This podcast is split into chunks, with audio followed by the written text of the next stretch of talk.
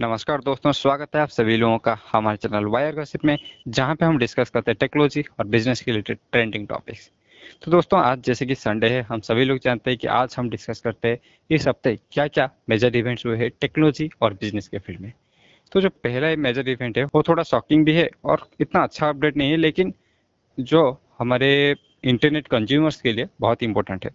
तो गूगल का जो एक मोस्ट एम्बिशियस जो हीलियम बैलून वाला प्रोजेक्ट लून चल रहा था जिसके वजह से हमको रूरल एरिया में भी इंटरनेट का एक्सेस अच्छे से मिल पाता तो उसको गूगल ने फाइनली शट डाउन कर दिया है। हाँ वो प्रोजेक्ट पे काम करना अभी शट डाउन नहीं हुआ है। उस उस प्रोजेक्ट का जितना भी पेटेंट था गूगल ने उसको सॉफ्टबैंक का जो टेलीकॉम पार्ट है, उसको हैंड ओवर कर दिया है। लेकिन गूगल ने अभी ऑफिशियली इस प्रोजेक्ट पे काम करना बंद कर दिया है।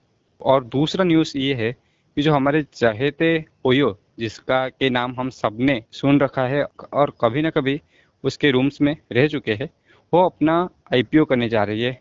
तो लगता है कि इस आईपीओ के ज़रिए सॉफ्टबैंक जो कि ओयो में बहुत ही ज़्यादा शेयर होल्ड करता है, वो शायद इस आईपीओ से एग्जिट ले सकता है। तो मुझे लगता है कि सॉफ्टबैंक का जो ये एग्जिट होगा ओयो से, वो शायद अमेजोन या फिर अलीबाबा में उसको जो एग्जिट मिला था, कुछ उसी तरह का होगा।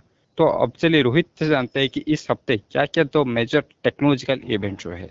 तो इस हफ़्ते जो टेक्नोलॉजी इवेंट हुआ है, या फिर जो भी इम्पैक्टफुल न्यूज़ आया है, पूरा टेक्नोलॉजिकल है, ये नहीं बोल सकते हैं बट उसमें टेक्नोलॉजी का पार्ट तो था। हम लोगों को सुनने में आया चाइना जो कि वर्ल्ड का सबसे बड़ा मैन्युफैक्चरिंग हब है। वहाँ पे इलेक्ट्रिक शॉर्टेज देखने को मिला है। बहुत सारे कंपनीज़ बहुत सारे फैक्ट्रीज और बहुत सारे जो नाइट क्लब्स होते हैं, वो रात को बंद रहते हैं नॉर्थ चाइना में।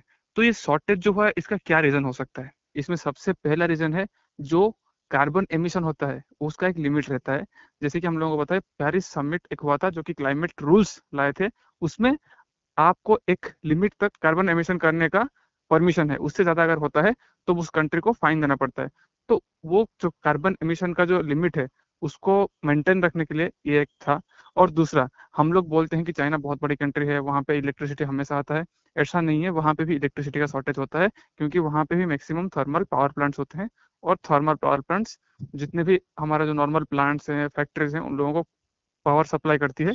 और कोल का शॉर्टेज की वजह से ये जो इलेक्ट्रिसिटी का शॉर्टेज देखने को मिला है, उसकी वजह से बहुत कंपनीज़ को भी लॉस हुआ है। तो अगर इसका हम लोग बेनिफिट इंडिया की तरफ़ से सोचें तो ये एक बेनिफिट हो सकता है कि बहुत सारे कंपनी शायद इंडिया में आ जाएँ, क्योंकि प्लांट जितना टाइम बंद रहता है, उनका उतना ही लॉस होता है। ये एक न्यूज़ था।